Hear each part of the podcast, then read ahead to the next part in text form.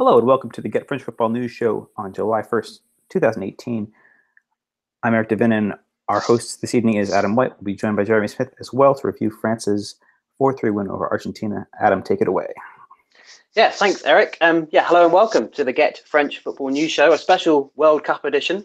Um, I'm Adam White, as Eric mentioned, and this evening, Eric and Jeremy join me once again uh, just a quick a quick reminder before we talk all things Le Bleu and their last 16 win over Argentina that you can follow us on Twitter at GFFN and to find all the latest news, opinion, podcasts, and feature articles on French football as a whole.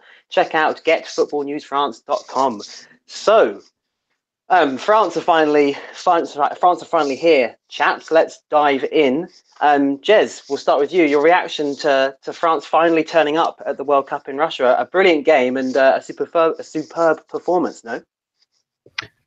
Uh, yeah, fabulous performance. Um, uh, I'm torn about this sort of finally turning up. I guess you can look at it either way. And, you know, the I don't know if it was kidology, but everything that Deschamps the players were saying beforehand turned out to be true. Whether they were sort of trying to convince themselves when they were playing badly in their first three matches that they were sort of pacing themselves, they were purposely doing the bare minimum to preserve energy and everything.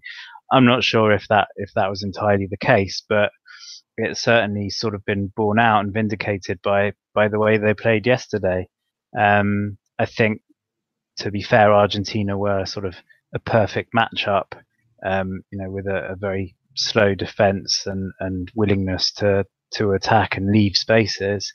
But you can't fault the way that, that France um, exploited it. And obviously, you know, for it was a bit shocking the the number of people who seems not to have heard of Mbappe before the match, but certainly he's a you know a, a worldwide household name now. Absolutely, his his performance was, I, think, not necessarily as you, uh, out of the blue. I, I, think, like, given his performances for Monaco last season, and he's threatened to this kind of thing for PSG, and sort of come close a few times, Eric, this season. Um, Mbappe, the difference for you against Argentina? Yeah, I think clearly. I, I think that the tactics obviously had their hand. I think that entire midfield, Matuidi, Pogba, and Kante all had strong matches as well. But I think this is the Mbappe that we thought we'd see uh, down the back end of 2016-17, as you mentioned, when Monaco progressed so far in the Champions League, won Liga. Uh, again, he, I, I, think that his, there were certainly some growing pains this past season at PSG, uh, but again, he was being played really out of position, I, I, think, or at least in a position that was new to him um, at PSG. And I think that also not not having the same freedom of the pitch that he had with, Monaco. You know, obviously he had to see position in terms of his importance on the pitch to the likes of Neymar, Edinson Cavani. Um, but I think that Didier Deschamps and setting the team out this way, and his teammates as well, recognized how incandescent, how brilliant he can be if he's given that amount of freedom. We saw it, you know, even though I think one would argue when uh, Mbappe had come through that he wasn't necessarily the, the superstar of that team. We would look at a player like Radamel Falcao, Thomas Lemar, maybe even Joao Moutinho based on reputation. But those players saw just how much of a difference Mbappe could be in turning a match on its head in a matter of seconds. And I think that they're willing to subsume some, some of their own egos in, in order to allow him to, to play with that sort of freedom. And I think that Deschamps tactically and his teammates as well, in terms of their responsibility, uh, saw what a difference that Mbappe could make, you know, from their matches early early stages, and allowed themselves to uh, have that be the case going forward. And I, I, think so. Credit to to Deschamps for for striking that balance, even though it may have seemed slightly negative on the at the outset to play Matuidi in that role, but uh, also to for, for the teammates for following his following that role um, with which with such dedication to allow him to succeed in that way. I think um, backing up what Eric said, it was interesting that I can't remember if it was um, Jonathan Liew's article. He wrote a really glowing article about Mbappe in the Independent yesterday. But um, someone anyway said that you know Mbappe's role for PSG is basically to serve Cavani and and Neymar, rightly or wrongly. And certainly, I think he a lot of the season he seems quite starstruck by by Neymar. Um, whereas yesterday, um, I think they showed they showed on French TV um, sort of hidden microphone, well not hidden, but a microphone caught Deschamps sort of shouting at Pogba, "Pull, pull!" Every time you get the ball, give give give it to Kylian. So you know he certainly thrived being the being the main man this time around. Yeah, absolutely. I think that he certainly was the main man. It was an interesting because I, I rewatched the game this morning, and I, I I sort of felt like that Mbappe's performance was although brilliant, I felt like, and obviously he affected the game far more than anybody else. He did so in in, in spurts, if you like. You, you think about the, the, the the run for the penalty, which was unreal. The amount of the, the sheer change of pace and direction that he has is is, is insane. And what I thought was a superb finish, which didn't make you know didn't make too many sort of headlines, I guess. The first goal where he he nutmegs the defender, I think, and then sort of fires it under the goalkeeper. Maybe some questions over the Armani there, and obviously rounding off the team move. Um, uh, any highlights for you, Eric? And, and how, how high how high is, is Mbappe's ceiling, do you think, based on the performance yesterday? I think again, there's going to be some questions, and we'll get to this as to how De- how if Matuidi is unavailable. Uh, Deschamps has indicated he will appeal Matuidi's card, but how Deschamps b- balances the team uh, on Friday will certainly have a lot to how, of how to affect this. But I think that you know Uruguay are very organized, but again, you know they don't have the same sort of marauding fullbacks or very very attack minded defenders who who are willing to step up uh, to play that way. They're very organized, but again, speed is somewhat of an issue for Uruguay, and I think that you know we could potentially, depending on how Deschamps sets things out, see perhaps not a repeat of this performance, but certainly uh, Mbappe remaining a very dangerous threat, and maybe that allows on on sub- the subsequent occasion uh, more freedom space for Giroud, more space for, for Griezmann, more space for Pogba. Uh, I don't think we have to necessarily look at Mbappe's ability to affect a match being necessarily down to the output of goals. I think that he could he could potentially affect this Uruguay match uh, very positively without necessarily scoring. Yeah, I would. Yeah, I would absolutely have to agree. I think some of his best performances for PSG this season have been when he hasn't scored. I think the Coupe de Ligue final was one of his sort of landmark performances, and I don't think he scored in that game. So he's definitely capable of doing that. And I think something you touched on really interesting there was sort of the, the space that he's allowed, and we've mentioned also the freedom that he's been allowed, and we've sort of covered, sort of touched the formation, which is something I really wanted to sort of sort of zero in on a little bit because it was a it was a little bit unusual in terms of in terms of setup, given that it was nominally a 4-4-2, but Mbappe was given sort of so much more freedom and a license to, to bomb forward on that right hand side compared to Matuidi and those sort of three midfielders of Pogba, Kante, and Matuidi almost shuffle across and it would become a 4-3-3 and occasionally uh, Griezmann even dropped in on that right hand side in the first half. I was I was wondering, Jez, do, do you think this is a formation that it, well, it feels like, given the performance over, you know, in the win over Argentina, that it, will be the the go the go to formation for the tournament. But is there a is an opportunity for it to be exposed, given that Mbappe is so far forward on that right hand side that there's sort of space, and it may be the fullback there is going to be a little bit exposed, and maybe Pogba's discipline comes into play, who's on the sort of the right hand side of those three. Is it is it a formation that against a better team could be exposed? Um, I think Deschamps is likely to stick with the same formation, but um, I'm kind of I'm less worried about the exposure um, it's more the France's kind of um, attacking threat. I don't. I think Uruguay are a hell of a lot more canny team than Argentina. They've got better defenders, quicker defenders, um, defenders in a hell of a lot more uh, form and confidence. So I, I, certainly don't think Mbappe will be allowed the same kind of freedom. I'm hoping he and the rest of the team get a little bit more protection than the referee gave them yesterday. I mean, how Mascherano wasn't sent off, how Mercado didn't even get a yellow card is, is beyond me. And um, I think if the same happens on Friday, um, I think France may may struggle. Um, he's going to have to shuffle things a little bit because Tolisso, um, as sort of versatile as he is, I don't think is is a similar kind of player to Matuidi in that he's. I don't think he's going to sort of be, um, you know, bombing up and down. I don't think he quite has the same um, I was going to say defensive stability. I'm not, I'm not, sure that's a good description of Matuidi, but I think dynamism sort of. Yeah, he's got I think a little bit more discipline to do that. So I mean, if it is Tolisso to come in, I don't know if he will replace Matuidi immediately, or Pogba will swap and play on his preferred left position, even though he's been playing well on the right.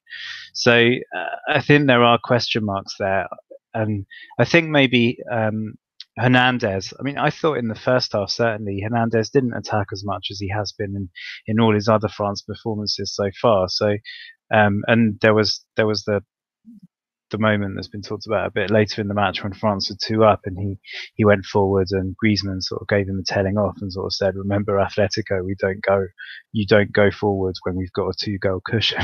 so, I, I, mean, Hernandez has got the, the discipline, I think, to, to stay back if needed. And it's possible that he, he may just be asked not to, not to bomb forward quite as much as he has done in other matches. Um, a lot, I guess, also turns on whether Cavani's going to be fit or not.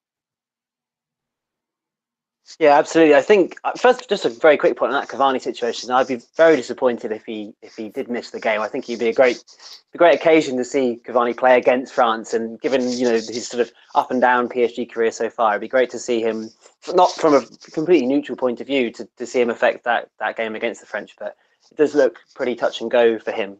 Um, Eric, I just wanted to sort of uh, touch on some of those points that, that Jared Jez raised there in terms of the, the setup. Um, and the possible, you know, admission of, of Matuidi, given that, um, you know, Tolisso probably come in, but we, we you know, there's, there's, a chance that he could play, given that, that the yellow card is going to be, you know, tried at least to be turned over by by the French for the French team. Um, what would you do? Would you would you bring Tolisso in? Would you look at Nzonzi? How, how would you how would you try and cover the, the lack of dynamism from from difference between Matuidi and, and Tolisso?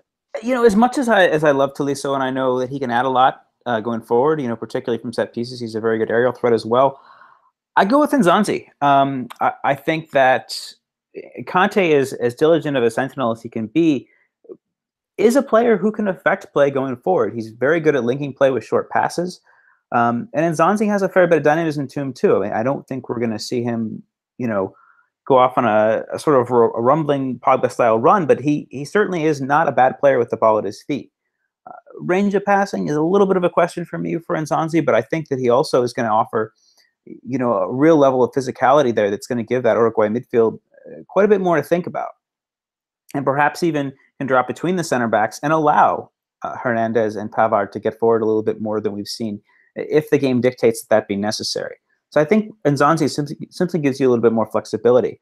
Uh, I mean, really, if we look at it, Matuidi, he played very well, but I don't think that his attacking contributions in that in the match yesterday uh, were anything to write home about. And in, in that regard, I think making this making the swap of it would be functionally be him for Kante uh, again swapping sides, uh, but with Pogba that is.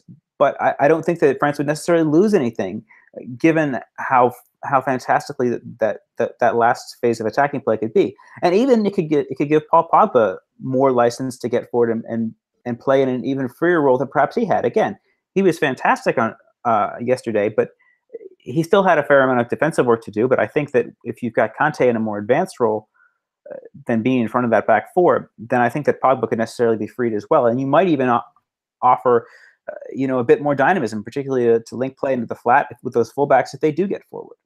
So I would I would personally go with Nzonzi and, and, and push Kante further forward. And whether you want to keep Pogba on the right, play Kante on the left, or or switch them. Uh, you know, I, I think that that remains to be seen. We, um, we, the point of Pogba playing well on the right is true, but I think Kante is perhaps a more natural fit on the right. Yeah, I'd have to agree that, that Kante would make a lot more sense on the right. I think I have to echo a lot of what you said there. I think that makes a lot, makes a lot of sense bringing Nzonzi in, given that even when they sort of drop back into defensive shape and Mbappe was still sort of nominally on the right hand side, and as I said, Griezmann kind of filled in there too. It makes sense for Kante to sort of switch over to that side because you cover that space. And I also agree in the in the respect that Kante has such dynamism and covers so much ground. And as we saw when he was at Leicester alongside Danny Drinkwater, you know, there was the, the, famous Ranieri quote where he said, you know, he crossed the, he might cross the ball in, header and himself. He wouldn't be surprised to, to see that. And I think when he plays for Chelsea and he plays in this French team as a sentinel, I think you lose a lot of that. And bringing Nzonzi in, who would be, you know, as you said, brings has a lot of physicality, uh, a bit of dynamism as well to, to, to combat the sort of uh, very physical Uruguay team. That kind of makes sense. And also, as you said, you know, you get Pogba on his left hand side it might sort of free him up a little bit, even though he was very, very good yesterday, Jez, I thought. Best performance from Pogba in a French shirt for quite some time, do you think? Uh, I, th- I think he's been one of the, better players this, this World Cup. And um, again, I mean, I think probably you saw the usual Pogba, the best and worst of it, but we just saw a lot more of the best, which is um, when he keeps things simple.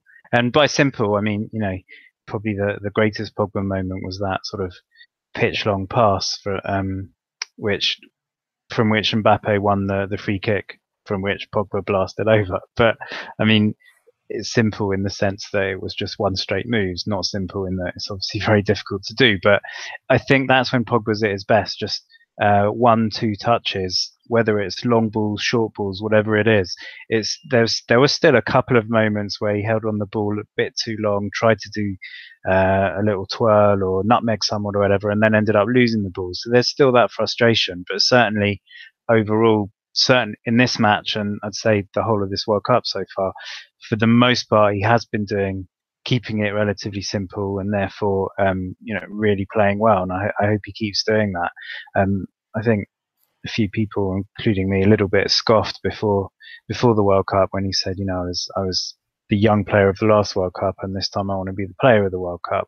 I'm not sure he's there yet but um, he's certainly going the way of, about it, and not even just on the pitch, but you know he's, he's won a hell of a lot of friends with his um, multilingual um, press conferences and post-match interviews as well. So yeah, re- really impressed with with everything he's done so far, including yesterday.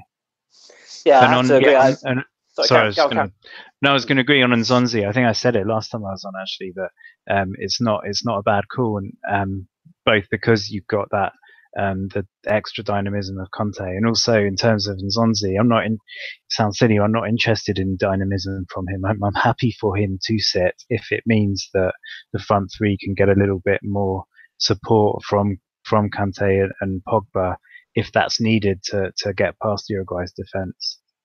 But I'm not sure that Deschamps will go with that because I thought, although Tolisso wasn't superb in the first match. I think uh, personally, I think unfairly, but Nzonzi got a lot of stick for his Denmark performance, and I've just, I just think the fact that it was Tolisso who came on just after Matuidi got the second booking, but first booking yesterday, but second altogether, possibly gives an indication that that's that's the way Deschamps going to go.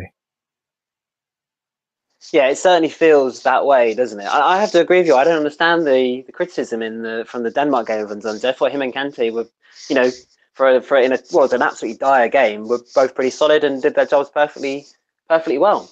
Um, one thing I want to touch on, I want to move on to Gries, Griezmann and Giroud and the, their their partnership and, and how they got on yesterday. But can we have a, a quick appreciation of Benjamin Pavard's goal, Eric? Um, uh, the technique was unbelievable, wasn't it, on, on that strike? And out of nowhere, his first French goal, and not something I, having watched him a lot at Lille, not something I, I expected from him at all.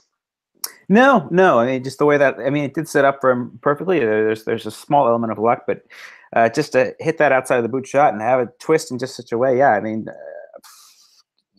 you know, and uh, I mean, goal of the tournament. It's certainly a contender. You know, I don't I don't think um, that we necessarily need to be ranking and rating every single goal, but it was it was a thing of beauty, and and on a you know, and certainly you know you could argue there's a little bit of luck to that, but then again you know, hitting a shot from distance, you know, we saw Argentina benefit from the same with Di Maria's goal. Uh, so I don't think there's anything necessarily wrong with that. I don't think it unfairly tilted the balance of play towards France. And, you know, well done to the young lad. And I think that, you know, we could potentially be uh, looking at someone as he develops a bit more attacking now as being, you know, France's right back for the next 10 years. Being, I think, uh, 22 at this point. Yeah, so very well done for him. And, and you know, and Hernandez as well. The the way that both of them have played, given their lack of experience prior to the tournament, is is really really impressive. And to have the uh, the vision to to execute such a shot, I think, is uh, also says a lot about where his confidence is. I think that that's that shouldn't be diminished either. Indeed, um, I, I, I would. Sorry, go on, Jessica. No, yeah, it was great. I was, I was going to say that I think that the technique was brilliant to sort of bend his body to make sure he still sort of kept over the ball. But also, for me, what possibly just edges it in terms of goal of the tournament is the the cross for Hernandez was good, but the pass by Umtiti to Hernandez as well. So it wasn't just a shot out of nowhere. I thought it was quite a nice build up as well. Yeah, agreed. Uh, I, I, would, I would just because of just because it was so satisfying in that slow motion where he sort of cuts under and across the ball and it, it sort of upspin almost into the top corner. It was just, it was a great, great finish. And um, although I think that uh, maybe an underrated competitor for that, uh, it's certainly best French goal of the tournament at least. Not many contenders there, but the, the team goal at the end uh, Eric, was was quite something as well. I heard, I saw some people comparing it to that Brazil goal from 1970, which is a little bit much for me, but um, showing that there's some sort of attacking cohesion in, in, in this French team now, and perhaps now they found the, well, a slightly better formula at least that they can they can sort of string string some decent moves together and, and score more goals in, in that fashion because it's not necessarily something they've done well for.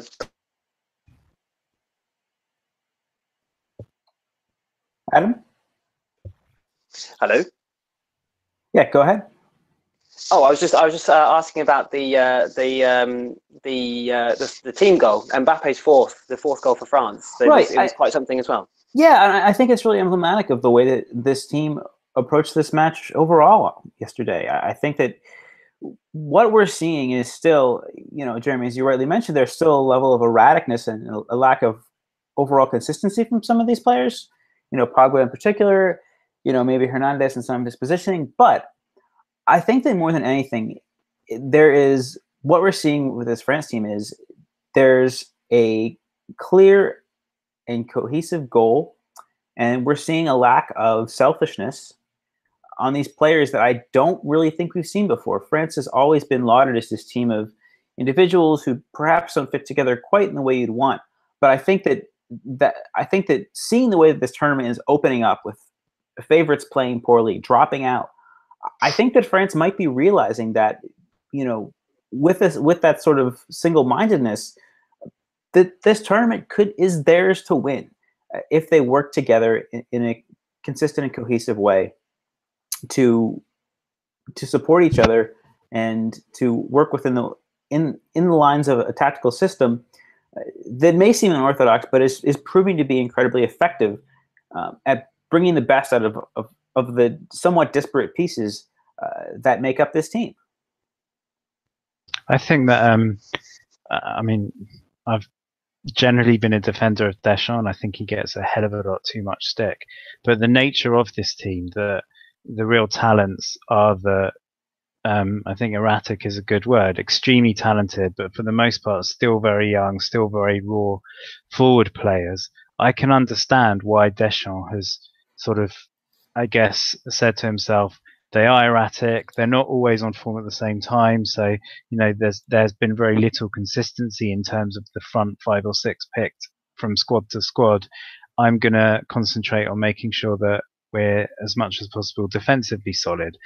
Um, and I think it's taken a while, but certainly it feels. I know they conceded three goals yesterday, but I think it's fair to say two of them are relatively freakish goals.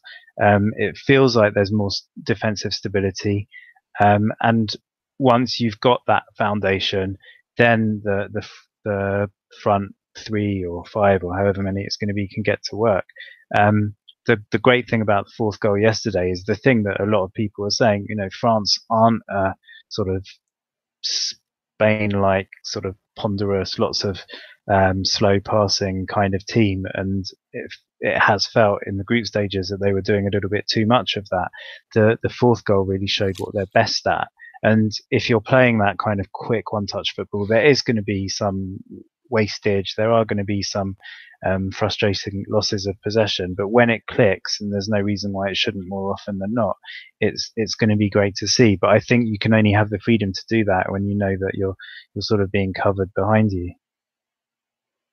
Absolutely. And in, in terms of in terms of clicking, I just want to sort of touch on that a little bit. And consistency you mentioned there, I think there is a degree of consistency sort of creeping into the to the to the striking department, at least with France in that it seems that Giroud and Griezmann, rightly in my opinion, are are the front two. Sort of again, this is a bit of a lopsided formation, so front two might not be the right, you know, necessarily the right phrasing.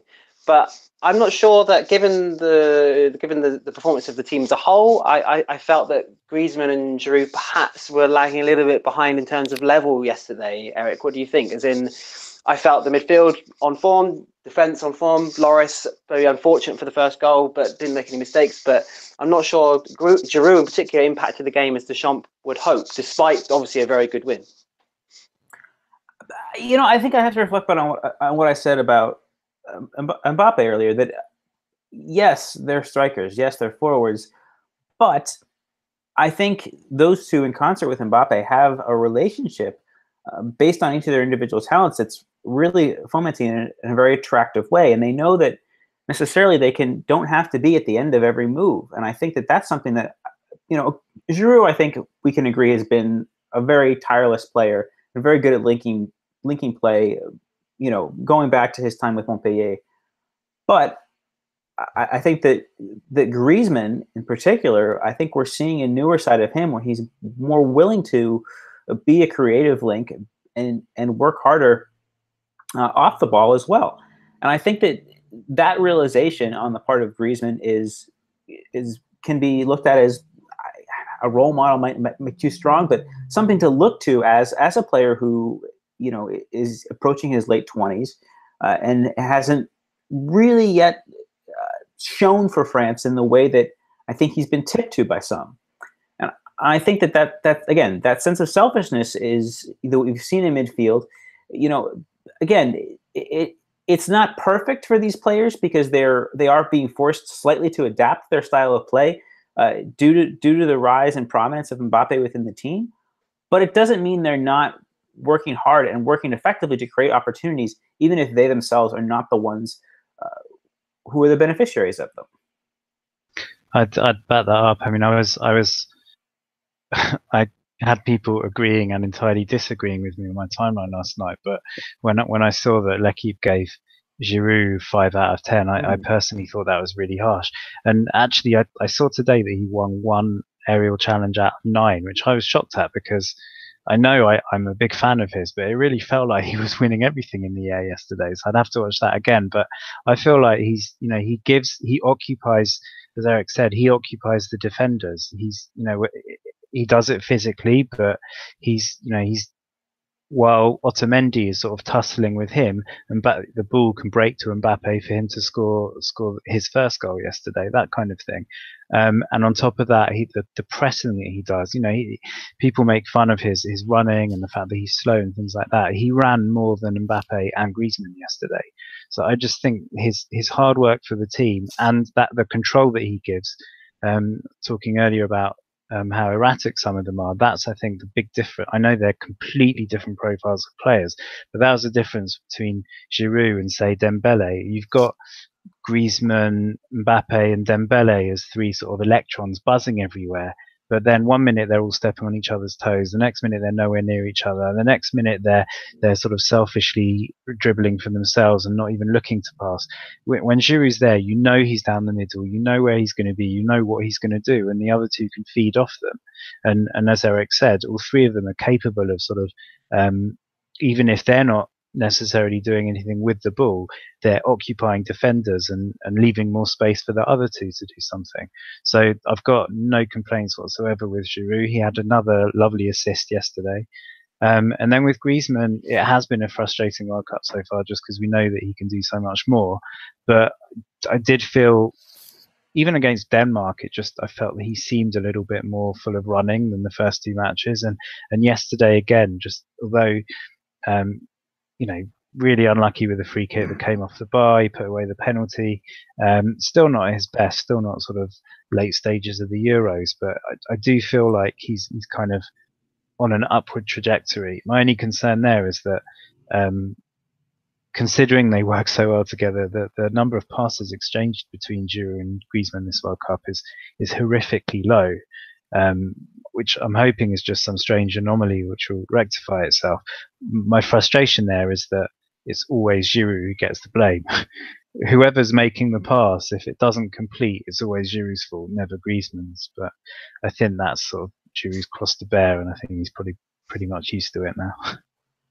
Yeah, I think that's actually a really interesting point because he does seem to be a little bit of a scapegoat sometimes, even though a lot of things that perhaps he's, you know, things he's blamed for aren't necessarily entirely his fault. And I think that's a really interesting point. Hopefully that, that won't last for too much longer because I, I agree that, that that five out of ten from L'Equipe surprised me, even though he wasn't particularly threatening. I felt he still formed his role pretty well, as you said, got a nice assist and was generally sort of worked really well for the team. As always, he was Giroud, he just didn't didn't score, which which isn't necessarily a, you know too surprising. All right, he's got a really good international record. He's got what 30, 31 maybe in seventy something games, which isn't isn't bad at all. But his his main function for most of the teams he's played for has been to help the team and you know be a focal point and, and hold up play and, and play others in. And he certainly did that really well yesterday. So I I have to agree wholeheartedly there on, on, on both those points. Hopefully he won't be a scapegoat for much longer. But as you said, that's probably is his cross to bear. And he's already 30. I don't Mats doesn't don't really see that going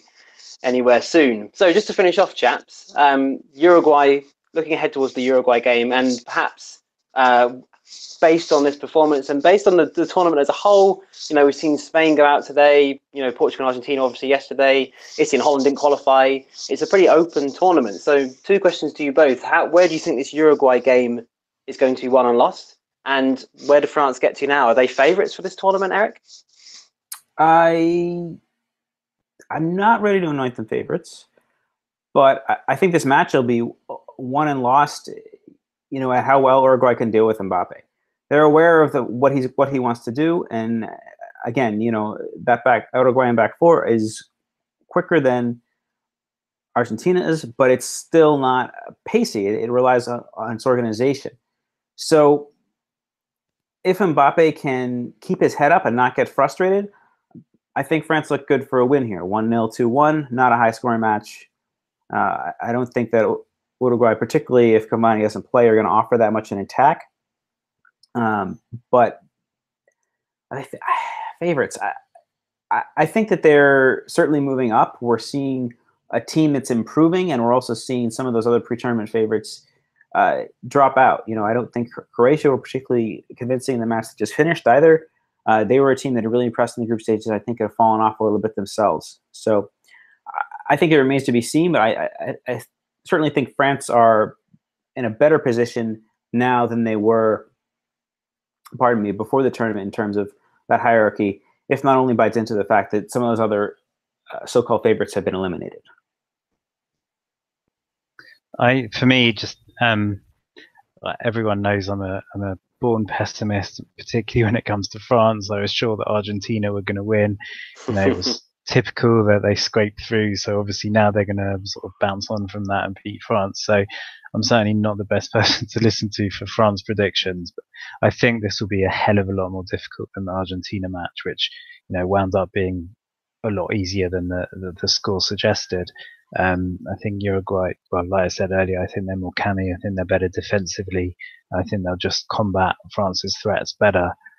But I, I do still think France do have the the options. Um, you know, if I think they'll probably start with Giroud, who can sort of match Uruguay's physicality, but if and when it's needed, I still think players like Dembele or Fekir, Dembele with his pace, Fekir with his nous, can also, you know, find ways to to to break through the, the Uruguayan line, which which hasn't yet been breached this World Cup, which is you know shows how, how good they are at the back. Um, so I, I agree, it's certainly not going to be a high scoring match, but um, and it could go either way, and I don't really want to call it. But in term, if France get through it, in terms of favourites, I mean, to me there were three teams that were better than France going into the tournament, and two of them are out, so they're certainly up there. It's just slightly unfortunate that the other one, Brazil, you know, they're due to meet in the semi-final. But if it, if it came to that, I do think they have the beating of Brazil. I think they've got a bit of an Indian sign over them. Um, Brazil haven't got the, the best record against them in recent years, certainly in the World Cup.